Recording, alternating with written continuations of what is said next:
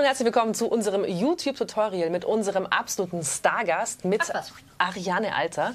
Wir haben jetzt quasi schon alles gelernt über YouTube, aber was mir noch fehlt, ist, wie kommuniziert man eigentlich als YouTube-Macher mit den Menschen, die sich die Videos angucken? Und ihr habt ja ordentlich Erfahrung mit, das mhm. schaffst du nie und die Reportage und was du sonst noch alles machst. Mhm. Wie kommuniziert ihr äh, mit den Leuten, die euch lieben? Die Leute, die uns lieben, würden gerne mit uns kommunizieren. In der Masse geht das aber auf einem gewissen Level nicht mehr. Deswegen, glaube ich, clasht es da hier und da ein bisschen. Also, die Idee ist, du machst ein Video, unten gibt es eine Kommentarspalte, alle können sich unterhalten und am besten du auch. Mhm. Ähm, das belohnt YouTube. Je mehr in der Kommentarspalte äh, aufploppt, desto besser wird das Video gerankt. Deswegen gibt es auch Call to Actions. Äh, was weiß ich. Welches, äh, welches Video findet ihr am besten? Schreibt es mal in die Kommentare. Interaktion, mega wichtig. Man kann ja bei YouTube auch live gehen. Da können die Leute ja wirklich in Echtzeit reinschreiben, hey, ja. mach mal das. Da muss jemand ziemlich schnell mitlesen.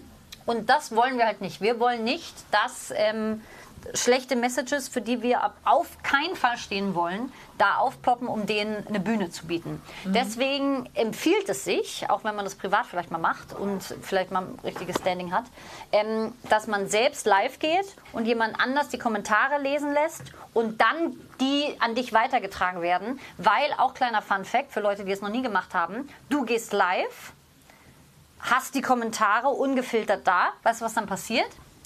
Schön, dass ihr eingeschaltet habt. Und da kommen schon die ersten Nachrichten. Ähm, Himmel. Weil du willst ja nicht sagen, äh, hu, ah, hätte ich nicht laut vorlesen sollen, okay. Ähm, so, und dann sitzt du nur noch da und liest, liest, liest. Und dann irgendwann findest du eine Frage gut. Und dann artikulierst du das laut. Mhm. Das will keiner sehen. Dich lesen sehen ist ist schlecht. Gibt es Kritik, die willkommen ist, die man sich gerne ja. anguckt? Gibt es Kritik, die nicht geht, die du auch gar nicht ernst nimmst?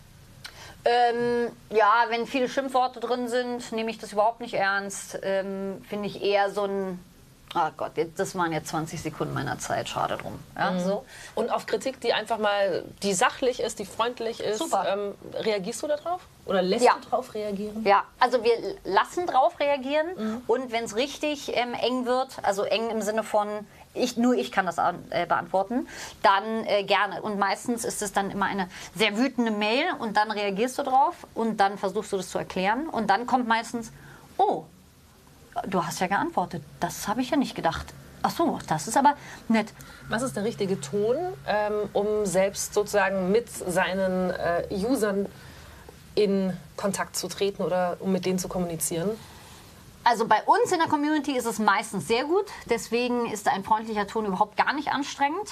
Ähm, Wenn es dann weitergeht mit sexistischen Sachen oder antisemitischen Sachen oder rassistischen Sachen, ähm, empfiehlt es sich, sehr freundlich zu bleiben. Mhm. Ich, wir können gerne darüber reden. Ich habe eine andere Meinung. Mhm. Äh, oder tatsächlich irgendwann gar nicht drauf zu reagieren.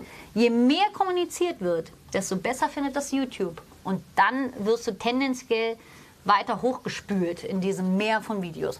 Aber es geht schon auch darum, dass man äh, tatsächlich Inhalte und Kommunikation möchte. Also es ist jetzt nicht nur ja. einfach ein Tool, dass man sagt, geil, dann werden wir ja. höher gerankt von YouTube, sondern es ja. geht schon darum, zu es gucken, was die Community denkt. Du bist ja nichts ohne diese Community und ähm, YouTube kann jeder machen und deswegen gibt es wahnsinnig großes Angebot und deswegen ist es äh, ratsam, dass du nicht nur Zuschauer ansprichst, sondern eine Community bildet, bildest. Gab es bei dir eigentlich eine Lernkurve oder warst du von Anfang an perfekt? Die Dinge, die wir früher gemacht haben, sind meiner Meinung nach bei weitem nicht so gut wie die jetzt und das haben wir, glaube ich, dadurch gelernt, dass wir einfach machen das heißt, machen.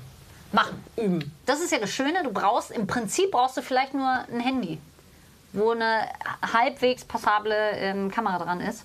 Und äh, dann kannst du einfach machen. Ariane hat es so schön zusammengefasst. Ihr könnt es also einfach jetzt in dieser Sekunde anfangen. Ihr sollt jetzt gar nicht mehr uns zugucken, sondern jetzt bitte anfangen. Wir haben euch alles gegeben, was wir haben und ihr werdet die nächsten YouTube-Stars.